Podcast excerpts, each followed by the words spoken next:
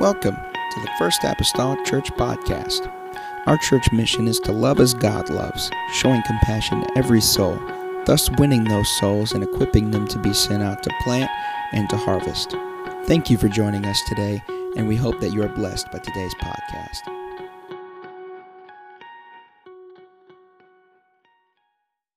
Amen. In the house of the Lord, our subject matter this morning was a God oriented family. And again, I, there is no way possible that I can redo everything that was done this morning and continue on uh, tonight. But our, our, our mindset was a God oriented family, speaking of the value of our origin being God Himself. That when God created male and female and created Adam, that rib was already inside of Adam that God would take from him to make the woman, the wife that Adam would have. And so that the God orientation of the family, he spoke to Adam as a unit. He spoke to them.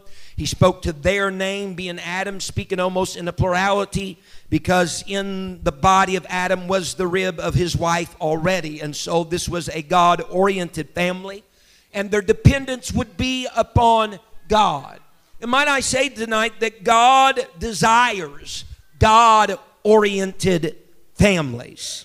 God oriented families. We discussed this morning how whenever God would have and sent forth his son made of a woman around this season that we're celebrating right now, that he prescribed that that child would be born to a father, Joseph, and a mother, Mary and that God, it would be a God oriented family because that child Jesus would have a earthly father, an earthly mother, but also a heavenly father, which puts the God orientation that's in the family. We spoke about how there was some trouble in the first family with Cain and Abel, Cain particularly, but Abel being the heavenly, Cain being the earthly. But Cain, having overtaken his brother Abel, taken him from the earth, but understanding that Adam and Eve would have another child, their third child, by the name of Seth, which means the appointed, the fixed, if you will, the substitute, or what I seem to favor, compensation. God was relating to Adam and Eve from Seth onward, and every child that was born through the birth of a child, He is offering compensation. That is to alter the negativity, alter the bad, alter the mistake. And we followed then Seth's line all the way to Jesus Christ.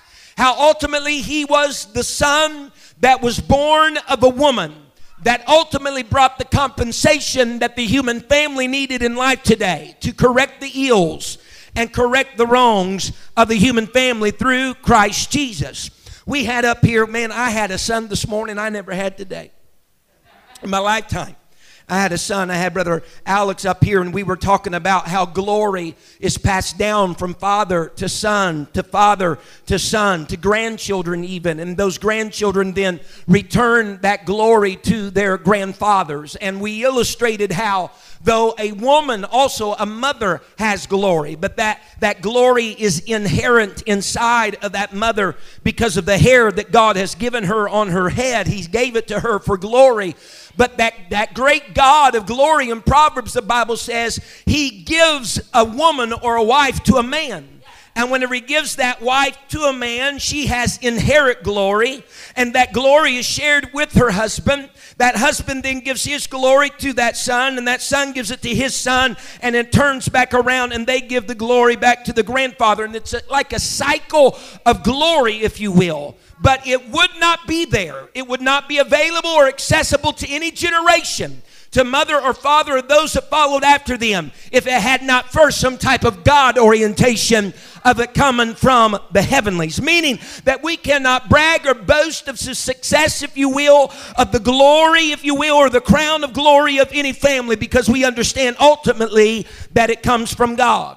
If I may go to a scripture tonight that I didn't go to this morning, the Proverbs 23 and verse number 24. There was something that God was telling us concerning this passing of glory. He said, and he's speaking here, he's speaking here uh, concerning the children of some parents, how it was a wise child, a child that made some good decisions. He's contrasting that with some fools that have made some foolish choices and decisions.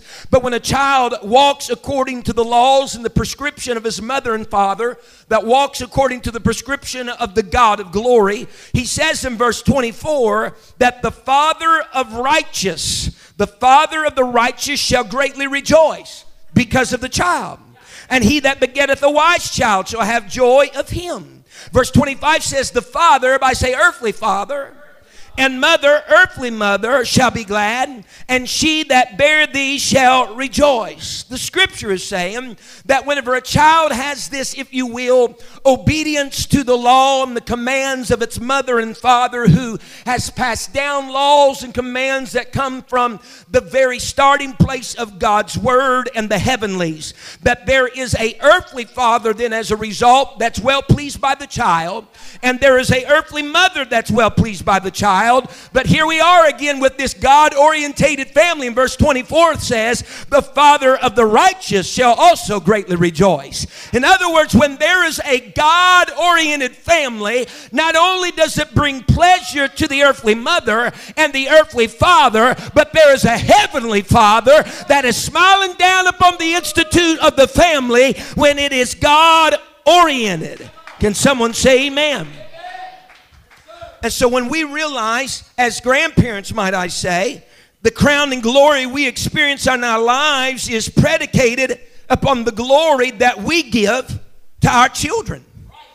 A, a, grandpa can soar to the heights about the pleasures of his grandkids because they receive the assurance from their father, amen, and from their grandfather of the glory that's been handed down to them through their marriage from God.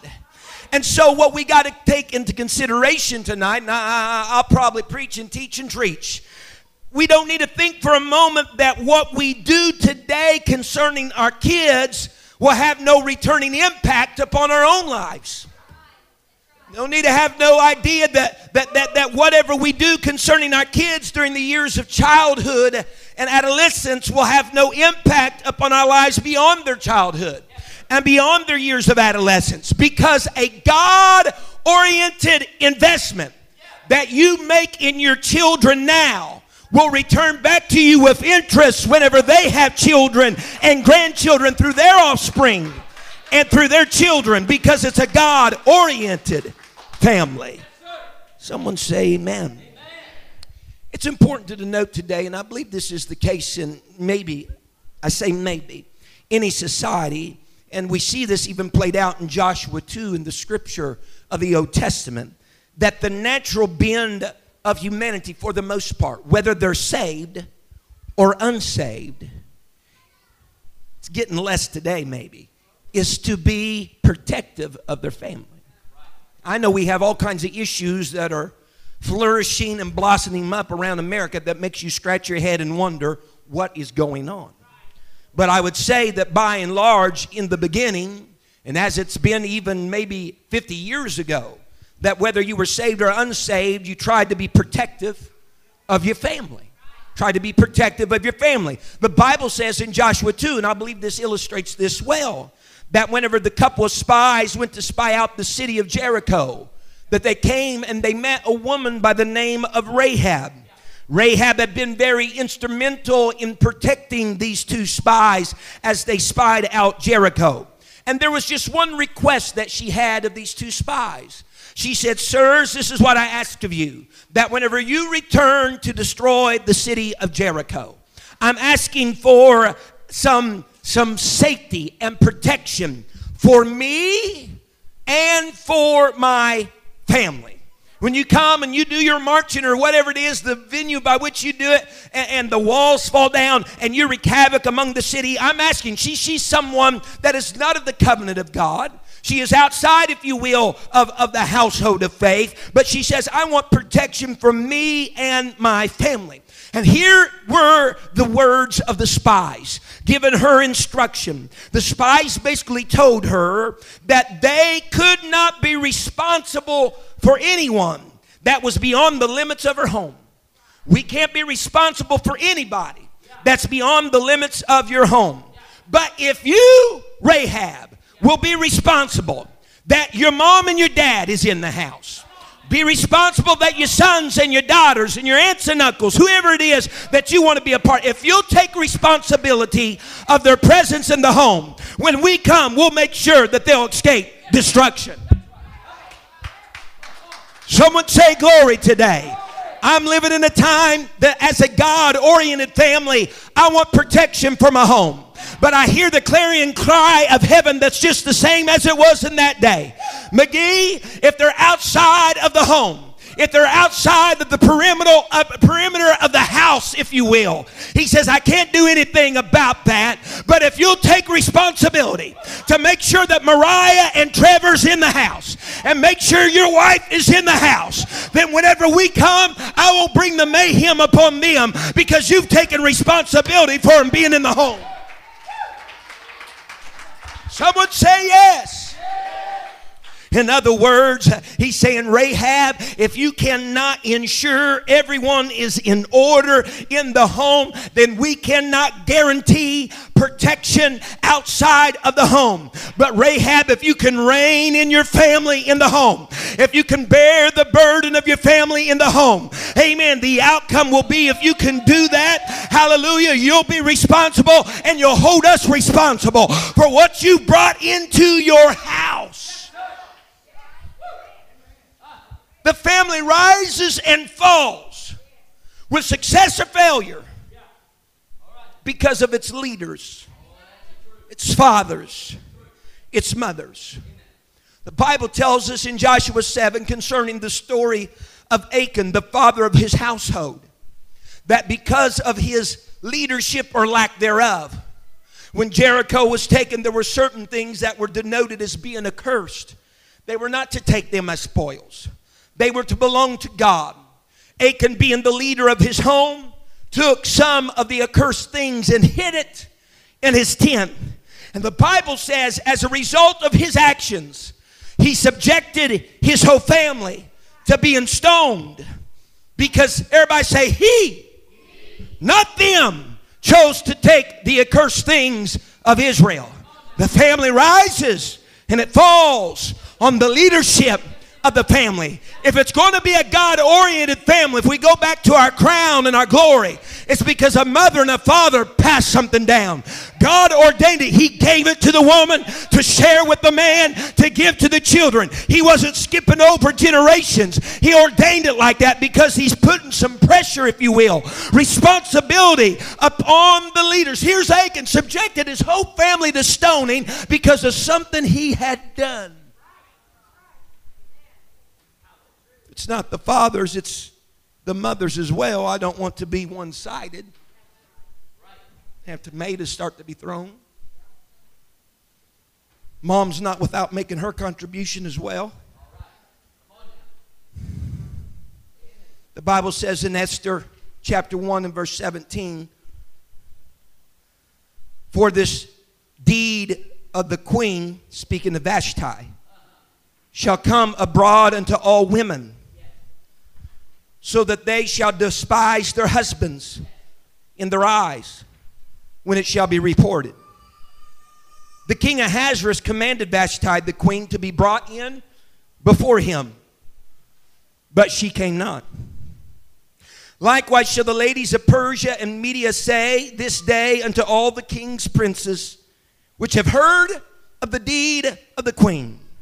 Thus shall there arise too much contempt and wrath King Ahasuerus says, I'd like for my wife to come into the banqueting room of this banquet that we are having. He calls for her, beckons to her.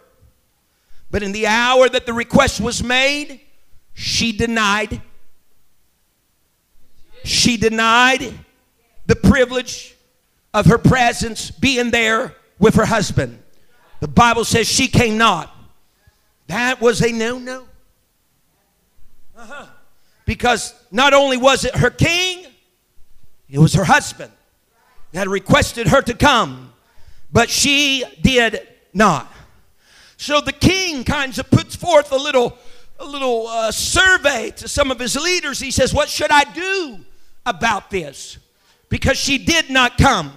As word began to go around, there was one by the name of Memucan who answered the question of King Ahasuerus about the inaction of his queen, the inaction of this woman. He said, Listen here, king, this is the reason why we need to take action. He said, Because she did wrongly, yes, she did wrongly, because she did not comply with the request of you having her come into your presence. But the real crux of the matter is this not even so much that she did not go, but that she's setting an example by her actions for the other ladies and women that's in the kingdom. And he says, whenever she did that, that's breeding in the hearts of generations to come. That's breeding in the hearts of generations to come, of wives and men, amen, to despise the request of their kings or their husbands. And so, if we get too much of a response like that, there's just too much recourse here. There's too much contempt. There's too much wrath that comes with these results. And so, the Bible says in verse 22 that the king made a decree that every man shall bear rule in his own house. Because the crux of the problem of Vashti's inaction wasn't just that it was wrong but that she was setting an example. It rises and it falls upon the leaders of the family. He'll rise and fall upon the inaction or action of the man. He'll rise and he'll fall on the action or the inaction of the woman. Amen. He, you know what he was saying? This isn't just affecting people outside my family, but if we have any daughters uh, as a result of our relationship, you're teaching by example. You're teaching by your action what you're doing, what you're not doing. And so we got to correct this right now. He got himself another queen. I'm not endorsing, I'm not saying anything about that, okay. but I'm just saying it underscores in that day the severity of a bad example to the kingdom. Proverbs 14 26, the Bible says, the writer Solomon, he says, In the fear of the Lord is strong confidence, and his children shall have a place of refuge. There's a paradox there in that first phrase. Fear is confidence. Fear is confidence. It seems to be a paradox, but that's the way things operate in God's economy. The fear of the Lord is strong confidence. Amen. And he says, having fear in the Lord. We're not talking about cowering behind your pew because you're in the presence of God and you come in biting your fingernails because you're nervous and anxious that you're in the presence of God. But we're talking about a, a reverence. We're talking about an honor. We're talking about a respect for the presence of the Lord. He says, listen here, mama. Listen here, daddy. When you have a reverence for God and you have a reverence for God's words and you have a reverence for what God desires and what God wants, he says, This is what's going to happen. Your children will have a place of refuge. Your children will have a place of refuge when you reverence the Lord. What he's saying is there'll be hope for your kids when you get this God oriented family stuff right in your home and in your family.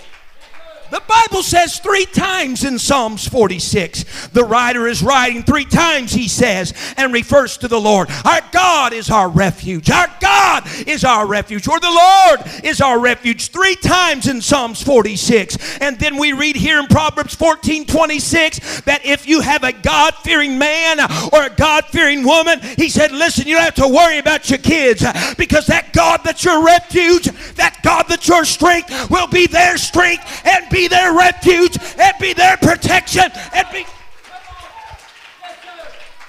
When you get this God oriented family thing down. Someone say amen. amen. Genesis 6 and verse 18. This is the Lord speaking unto Noah. He says, But with thee, Noah, will I establish my covenant, and thou shalt come into the ark. Thou, everybody say thou, and thy sons, and thy wife, and thy wa- and thy sons' wives with thee. He said, I'll make a covenant with you, Noah. But who's coming in the ark? Is you and your wife and your sons and their wives. They're all coming in the ark. You know what God was doing just in that little verse right there? God was promising to keep Noah and his family safe in the ark. The promise is not solely just to Noah as an individual, the promise was to his family. We're not talking about an individual promise here, we're talking about a family promise here. The scripture doesn't denote. God's not even considering the idea of Noah being the only one on the ark without his family. He doesn't make no provision in Scripture for that. He didn't say, Noah, you get on the ark, and if they want to, they. No, no, no. He says, Noah, you, your wife, your kids, and their wives, they're going to get on the ark. I'm not making no other provision likewise. This is a promise for the family. Someone say, Amen. This is a promise for the family. Hallelujah. Noah, this isn't a promise for you absent your family. This is not a promise for you without your wife on the ark. This is not a promise for you without your kids in the boat. This is a promise for you, your wife, and your kids and their wives. It's a promise for all of you. It's null and void unless your family's a part of it. I said it's null and void unless your family is a part of it. Says, No, I'm going to keep you all safe in the ship. Hallelujah. Safe in the ship. Neither did he put enough leverage in the promise or enough elasticity in the promise so that it was so broad that they could be safe on the outside of the ark. No. That's no provision was made there for safety outside the ark. He said, No, the family will be safe when you all get inside the ark. Because God had ordered the ark to be built and gave it a purpose in its existence. Mm, whenever he had the animals come on the ark, the male and female pairs of some animals, the seven numbered, the seven numbered of other animals that were going to be used in sacrifice, clean animals that came on the ark, along with the eight souls of Noah's family that boarded the ark, we understand very clearly then that its purpose was evident. The ark was to be a means to safeguard a remnant in order to have a new beginning.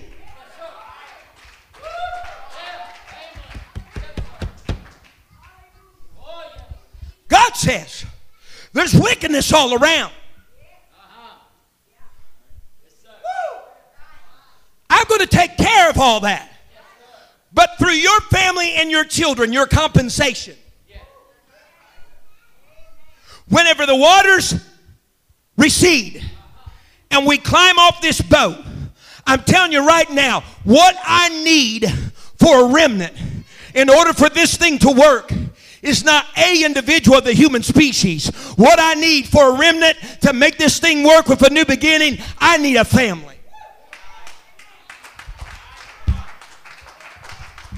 He said, I need a remnant, and the remnant that I need uh, is a family. No, if you got on there and got off of there, we would not be able to go any further than that. No, I need a family. I need some people in order to get this thing started again, in order to propagate my God orientation upon the earth again. I need a God oriented family.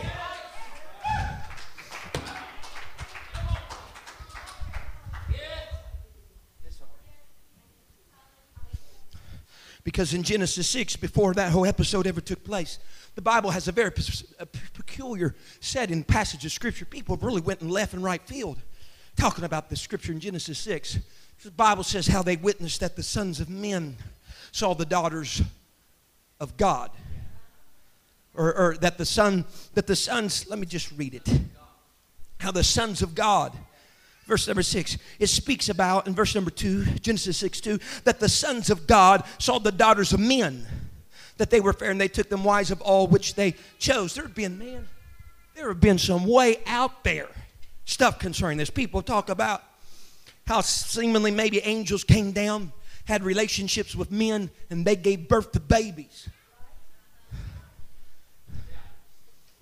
But if you'll remember from this morning, the Cain and Abel lines, Seth even included in this matter, that the line of Cain denoted probably more clearly than anything those sons or those kids or children of men because of their bend toward the wickedness, the vile, and the evil.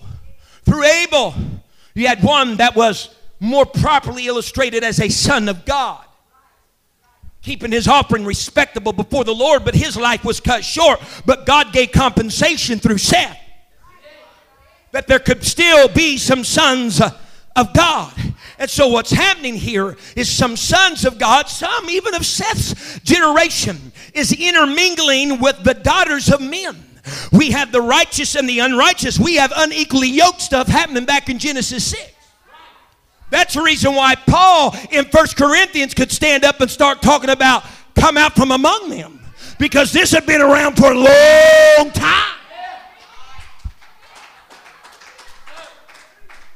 Said out of this joining there were men of renown there were people that were hard to deal with. And the bible says the wickedness started to pervade over the all, all the earth. Wickedness of mankind was here and there. And with this backdrop and setting of wickedness and, and upheaval and evil god still had a god oriented family. The Bible says that God spoke to Noah in Genesis 7 and 1. And the Bible says, And the Lord said unto Noah, Come thou and all thy house into the ark. For thee have I seen righteous before me in this generation.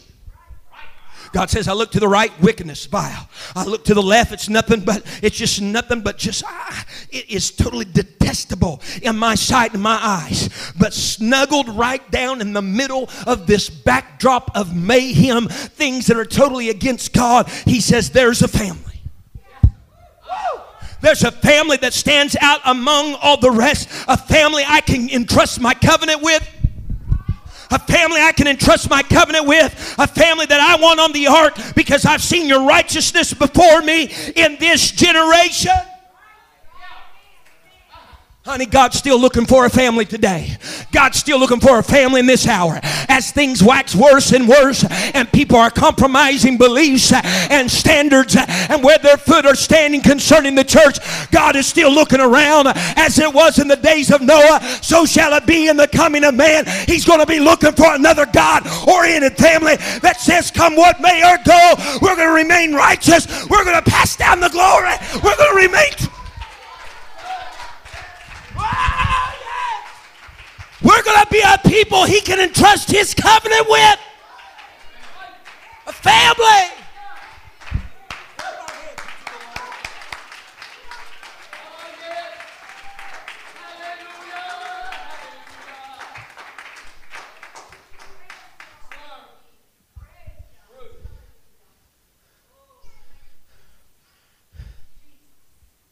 And then so through the three boys of Noah. God's trying to compensate for all of the continual evilness in the heart of man that was prior to the flood. The Bible plainly tells us then in Genesis 9:19 explains to us that then he was trying to really compensate here because from the three sons of Noah the Bible says all the nations of the earth would come. He didn't contribute the expanse of humanity to a man. He associated it with a family, God oriented family.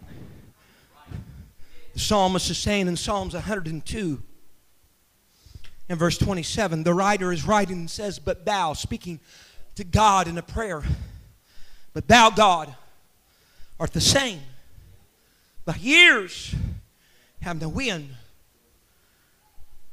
The children of thy servants, so the writer's including his own children, even.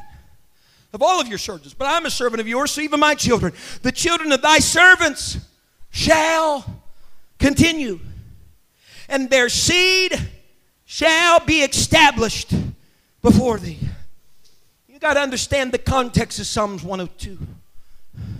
We're hearing from a writer here if you read the whole chapter, it seems to be someone that either is or at least feels that he is approaching death.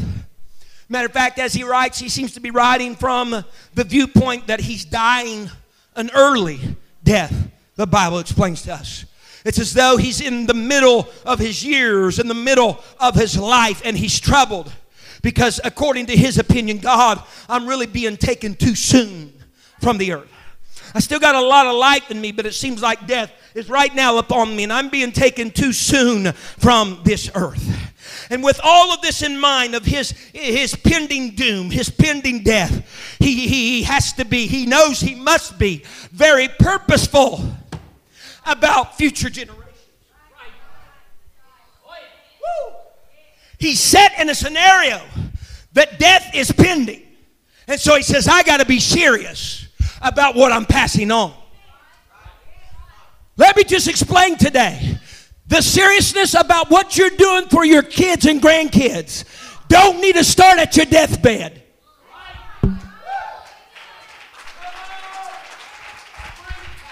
Don't be reactive, be proactive.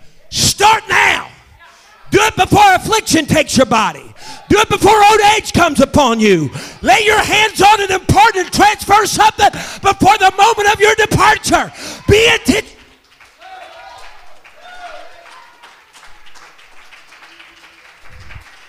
He says, I'm, I'm in the middle of my life. Death is coming upon me. I got to be purposeful about future generations. I got to make sure that they know the Lord. I got to make sure that they know the Lord. I got to make sure that they're praising God. And I'm going to be able to leave this life praising God. And I'm going to be able to leave this life feeling all right. Although I may die, I'm going to be all right. Though I may die. This is the reason why I'm going to be all right. Because God doesn't die. I'm going to be all right even if I die because God doesn't die. And the family, my family, my generations are going to continue on after I die. But here's the great thing if I, as a father or I, as a mother, have instilled in my children the importance of a God oriented family, He can establish my kids uh, though I'm cold in the grave. He can establish my kids uh, though I may be absent from the earth because I've garnered in their life a trust in God.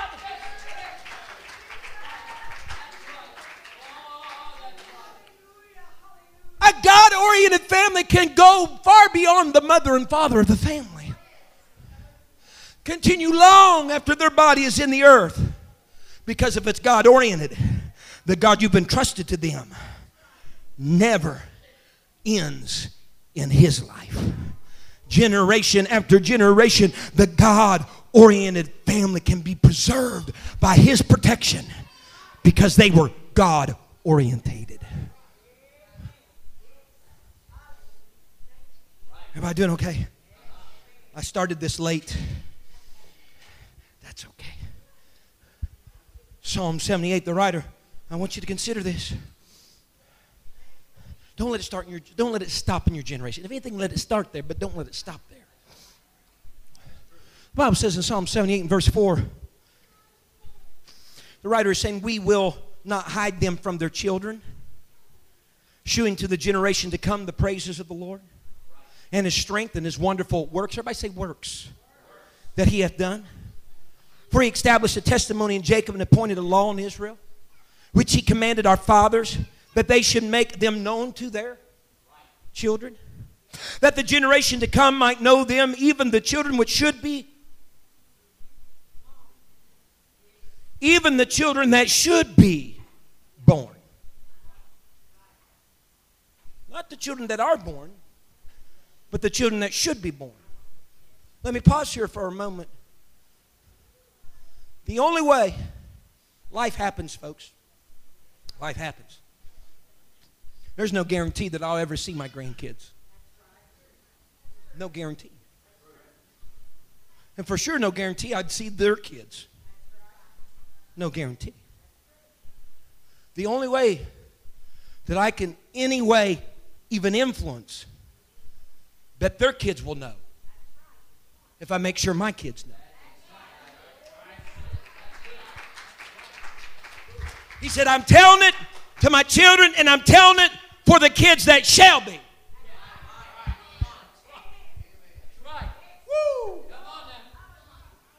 You know, there's been a lot of stories and families that stopped and died because somebody stopped telling the stories. They don't know the stories of great, great, and great, great because somebody stopped passing it down to their children so that they could rehearse it in the ears of their children. And if it's not passed on, the children that are yet to born will never know their stories honey, concerning the apostolic faith and doctrine and where we are today. If you want your grandkids and their kids to know it, you got to tell your children.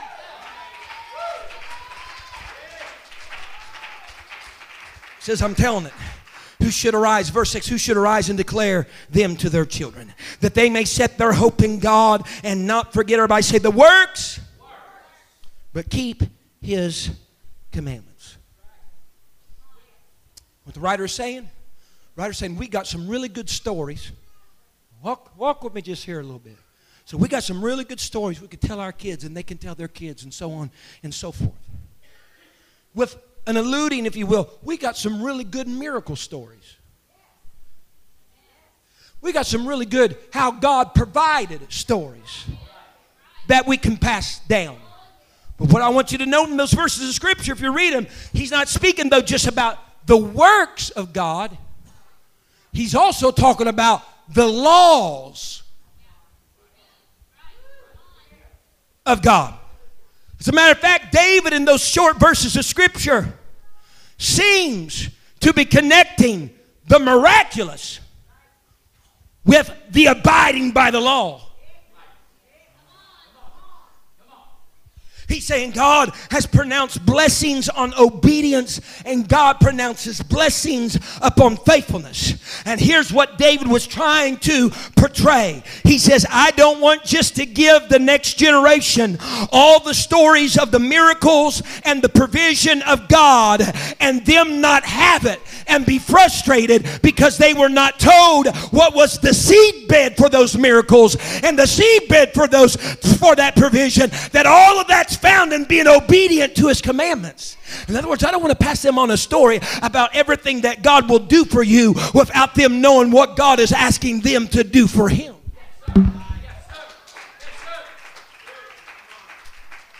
We can become prosperity preachers like a bunch of people in the world today in our own family. Some churches you go to, all you're going to hear is how God's going to bless them, wealth, and all this other stuff. He's going to do great things for them. Hallelujah, amen. But nobody ever talks about then what God is asking. You can become a prosperity preacher in your own family and tell your kids how God's just always going to look after you. He's always going to come through right in the nick of time. He's always going to be there, and you never pass on where that's all birthed from, and that's from keeping His commandments. So then you have a generation that's rising up and they're a little frustrated because it don't always happen like they said it would happen. And I, I just don't know. And they lose hope and they're without. But they miss the part of passing on the law.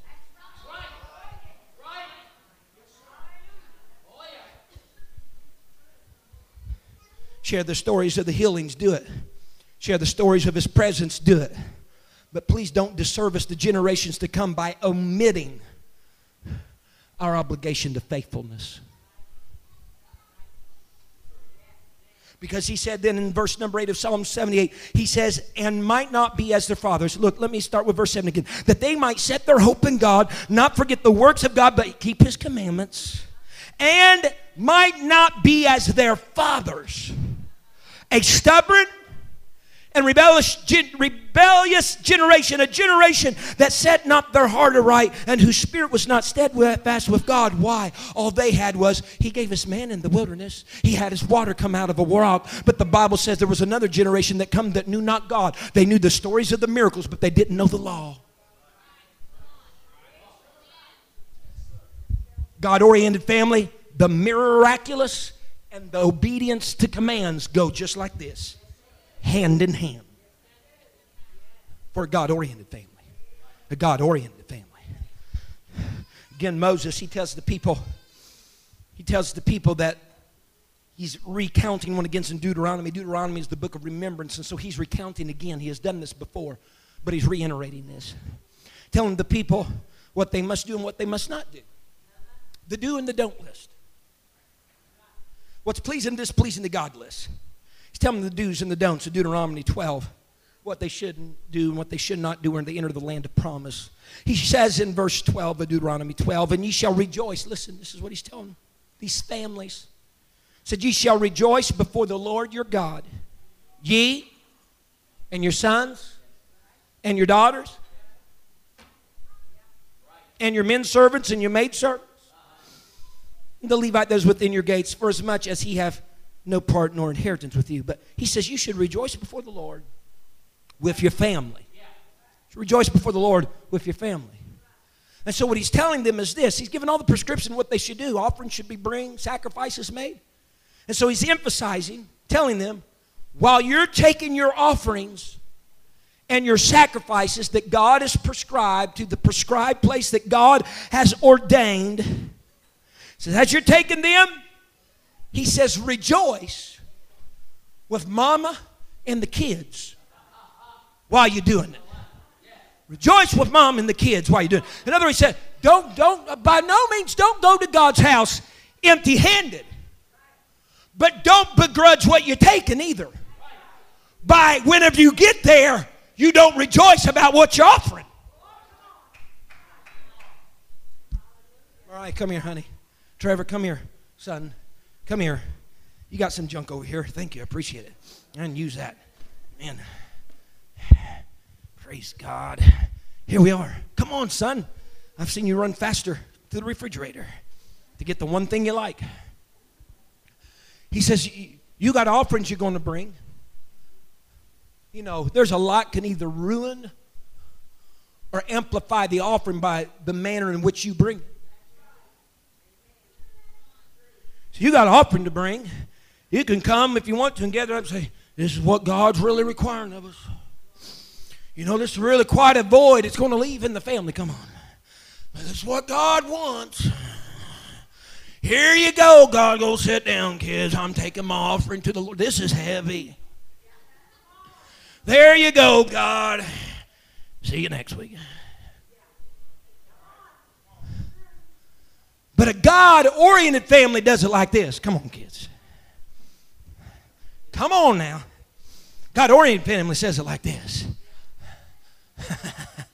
God would like to have some of what we have. It brings great pleasure for God whenever we bring things like this to Him. As a matter of fact, I want you to carry part of it. I want you to have part of it. Now, here's what we're going to do. When we get there, we're going to smile. When we get there, we're going to clap. When we get there, we're going to be happy about what we're. He said, a God oriented family, don't just bring the offering, don't just bring the sacrifice, but they incorporate the kids. And by all means, when you get there, rejoice about what you're doing. Rejoice about bringing that offering. A God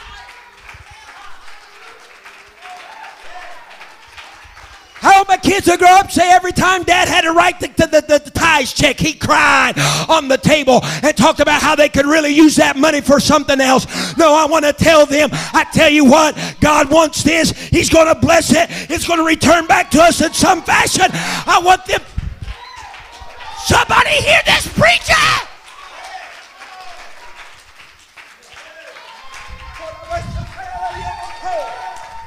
I tell you why I grab my kids sometimes when I'm down here dancing and shouting. I want my family to rejoice. I want my family to rejoice.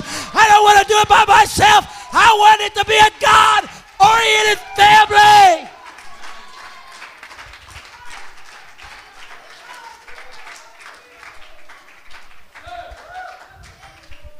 I would tell you give that back to them, but that belongs to God now. I'm sorry. Give it back to him.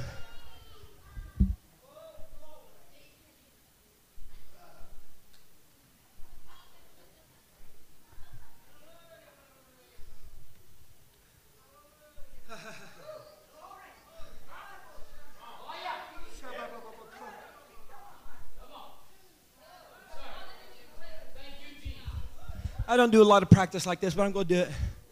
I'm going to brag one on my kids, and there's other times I probably talk against them. But listen right here. There's a spirit of pride comes upon y'all, knock it out of you before the end of the week. I think it was birthday. I think it was, might have been birthday. I think it was back that far. Birthday money that came to Mariah. Cards, gift cards.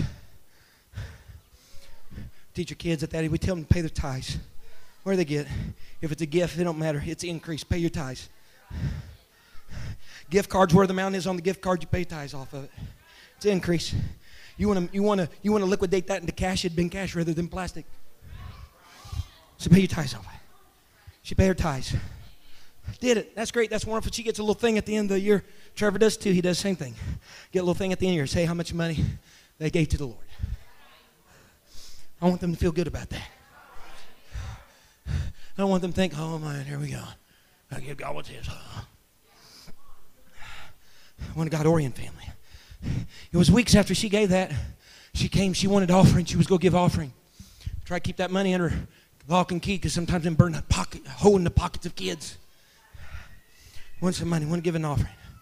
What do you want, Mariah? What do you want to give an offering? Well, I was thinking about giving a $5 bill an offering.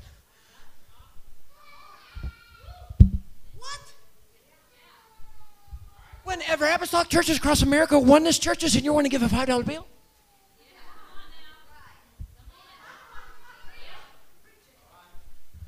I'm not saying this is her mom and I, but I hope we had just a little bit of something to do with it.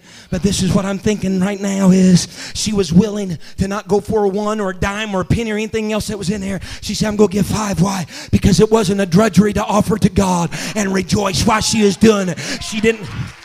Nobody told her she had to do that. His free will. What are you saying? A God oriented family. A God oriented family says, God, what do you want? That's what I'll give. What do you impress upon my spirit? That's what I'll give, God. And I'm not just going to do it by myself. I'm going to come rejoicing. I'm going to come shouting. I'm going to come lifting you up. And my whole family's going to be a part of it.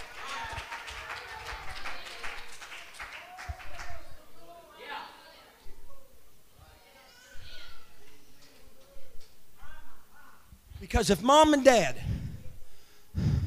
had the animal at the house and it was supposed to be without defect, but they seen something and said, let's allow the hair to grow out a little longer on the lamb. Maybe they won't catch the defect. And that was the mentality. Their kids would grow up someday and say, let's just see what we can get by with.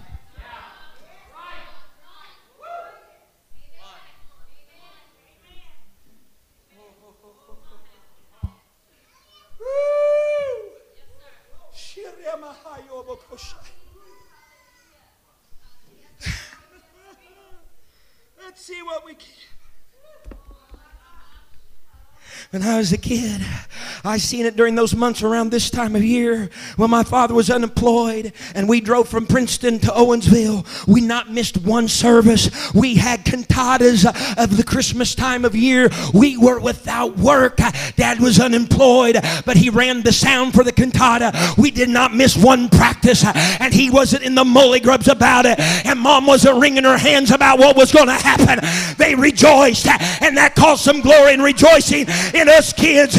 It was an honor and a privilege to go to God's house, even if it was for a special thing like a cantata with a bunch of practices. But we were doing it to the Lord. That put something in my spirit as a parent.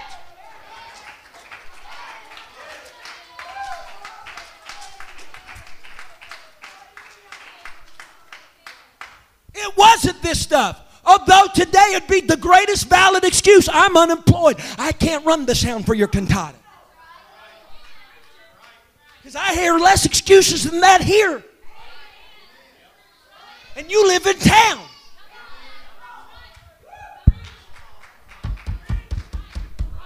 God oriented family says, kids, we're going to rejoice. Wife, we're going to rejoice. Not just because this is right to do, but this is honorable. This is what we need to do.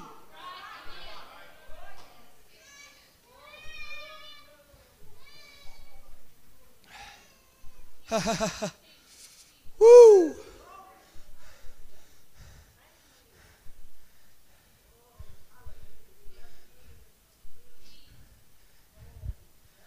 Here's the way God wants it. God wants you to fall so much in love with a God oriented way of a family that if it was any way different or void, that your life would feel empty without it.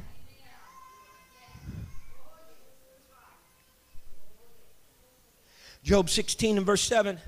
Now, this is speaking about a very literal family. Job raised every morning, he offered up uh, sacrifices for her kids. Pre-adventure, they have sinned. The Bible says, in part of the calamity of Job, part of his calamity was this. He said, But now he hath made me weary. Speaking of God, thou hast made desolate all my company. You know what Job's saying? Job is saying, Job is at the point he feels it doesn't matter what he says because God had taken away his family. He said, Man, I might have been able to muster up some strength if I had the company, if I had my family remain a part of my life. But everything just seems very futile and unimportant without my company. More importantly, without my God ordained or orientated family. Said, There's a real sense of loss, there's a real sense of unavoidable emptiness emptiness because I'm void of my God. Sons and daughters were taken. He's just left with his wife, and even he has become strange to her, the Bible says.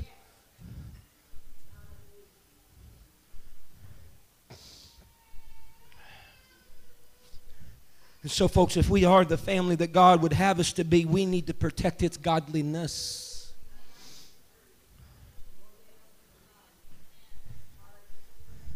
Everybody doing okay? Bible says in Genesis 13 and 8, and Abram said unto Lot, Abram was Lot's uncle. Abram said unto Lot, Let there be no strife, I pray thee, between me and thee, between my herdmen and thy herdmen. Why, Abram? For we be brethren. Abram was telling part of his family he said, Bubba, this fighting between our men, this fighting between me and you, it's got to stop. Abram saying, Bubba, he said, we, we cannot afford for there to be a rift developed between you and I. Because we're family. We need to be able to provide and present a unified front we're a family. See, both Abram and Lot, after their time in Egypt, had come from there, and both of them had grown very much with their herds and their livestock, and the land and the pastures were not capable of sustaining both of their families and both of the livestock that they had and had possessed. And as a result, Fights broke out between Lot's herdsmen and Abraham's herdsmen, and even between Abram and Lot because there wasn't enough, enough, enough, enough pastures for their animals to graze in. And so what happened was there was some civil unrest that was among the family. And Abram just called it like it was. This should not be. Because number one, we're family. We're brethren. Watch me now. But more importantly, we're a God oriented family. He said, Lot, God's called you and me away from our old life of Daddy Terah, who was a pagan. He called us away from that old life of being a pagan, and right now we're traveling through a land of pagans and they should be able to denote something different in our family than what they find in their own family. And so, what are they going to think when they see God oriented families all the time fussing, all the time fighting, all the time. Don't get me wrong, I understand we all have a little fight and a little problem here and there. But when you have a lifestyle of fighting and a lifestyle of trouble and a lifestyle of heartache, honey, there's something going wrong with the God oriented family. He says it shouldn't be like the family of the pagans. We're a God oriented family. There should be a distinct difference in the way that our family operates and their family operates. We need not be at odds with one another because we're a family and we're a God oriented family. Why? Because Lot, we're representing something bigger than ourselves. We're, the glory that you and I have, we're passing down to our kids, came from God. Woo. So we're illustrating the character of the true God through our family. And how we deal with controversy in the context of our family is determining whether or not we're doing this a good job for God. See, Abram had just received the blessing of God for his family in Genesis 12. I've spoke, spoke of it several times, it seems like in the past few weeks, how God told Abraham and his descendants how he would bless those that he blessed, curse those who he would curse. And in Abraham, all the families. Compensation. All the families of the earth would be blessed. And right now, Abram's saying, Lot, we got problems. We're fussing, we're frustrated at each other, we're at each other's throats all the time. We got all this animosity in the family. This seems to be indicating something quite different than what God's blessed us with.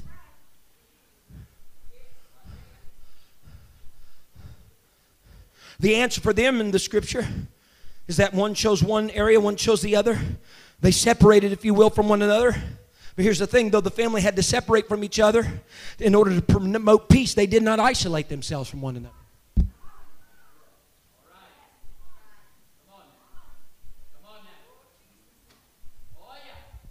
It should not be the case in God oriented families that in order for there to be peace in the family, you got to isolate rather than separate.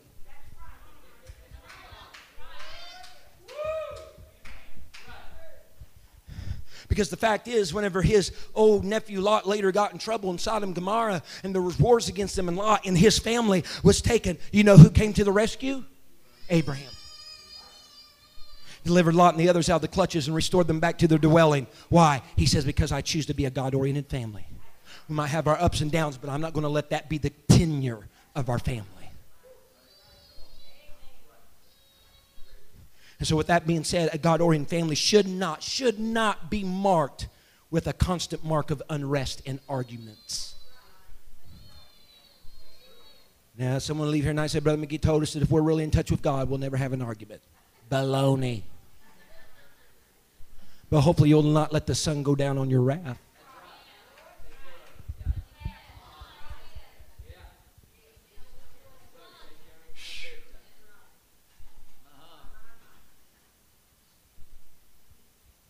I'm closing.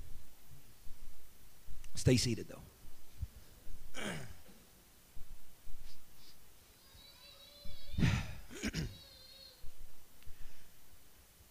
David as a young man in the pastures of his father tending sheep. We understand by Scripture that there came a time that a lion came to overtake some of the flock, but David, through the means that he had, took care of the lion. And that a bear on another occasion came, tried to do damage against the flock, but he overcame the bear. These were two problems and two situations that, by and large, from what we can relate from Scripture, by all means was, was private. Private. He did that. Didn't necessarily say there was an audience there. Hooting, go, David, go, David. Get that lion, get that bear. Private. Whenever the armies of Israel are out later against the armies of the Philistines, and their champion arises to defy the armies of the Lord. And Goliath is there as a formidable foe for Israel. And David shows up on the day that his father tells him, Go check on your brethren. David comes on the scene. He asks, Who is this uncircumcised Philistine? What's everybody? If nobody else go, go, I'll go. And some of his brothers, Eliab and some of the others, are scratching his head. David, uh, we know the naughtiness of your heart. We know what's going on. How in the world do you think you're going to whip this guy, Goliath? He even goes in before Saul and he begins then to tell Saul the story. Eliab and his brethren are scratching their head because David had won some battles in private. They, they weren't privy to, they didn't know about. So whenever he comes in before Goliath, he starts to recount to Saul. He said on one occasion a bear came. Eliab will say, Well, this is the first I've ever heard of it. On occasion a lion came. You never told us this before. Well, because, folks, if I can relate this to families, because every episode you have in private, you don't need to make public.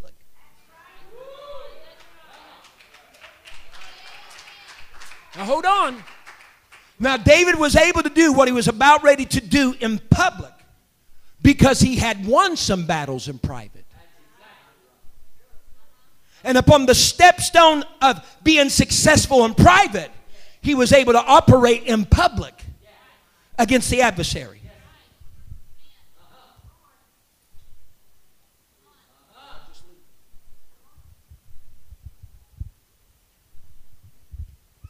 I feel this is not in my notes, but I feel very led of the Holy Ghost. I feel very led of the Holy Ghost, and I just don't throw off say that every day. I feel very led in the Holy Ghost. There's some situations of 2015, even temperature and thermometer at times of the church, listen to me, is because, listen to me, there's people coming in public trying to help other people's battles in their life that are public when they've not won their own battles in their families in private.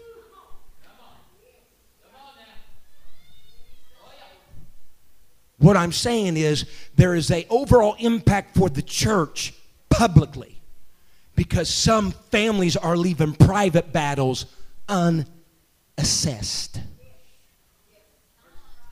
And you can't operate in the public battles of the church until you take care of some private battles of the home.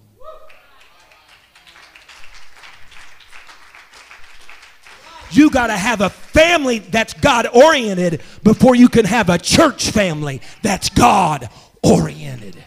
So, as I leave from this place tonight, I implore you win your private battles in your home so we can win the battle in the church. I'm telling you right now, heaven just touched my lips to speak what I just spoke. Win the battles in your home so we can win the battles in this house.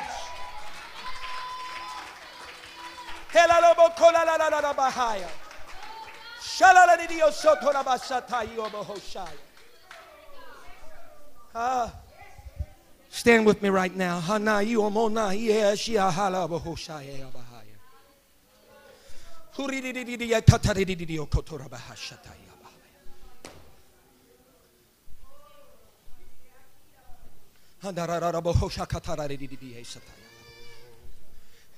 If I can make it any more plain, it's this. When we come in here without winning the private battles in our own home and try to exercise authority for battles in the church, we just make a greater mess of what's already there because we don't have no credentials. Of what's been achieved in private so that we can operate in public. What does that mean? That means for individualized, there may be some fathers that need to be introspective and some mothers that will gauge, if you will, what type of example they're setting. And some parents that needs to be questioning themselves, are they heralding it to the generation even so that the generation to come might know? Get the family right, it'll help get the church right. Come on. Get the family God oriented, and they'll start pointing the church more of a direct focus of God orientation.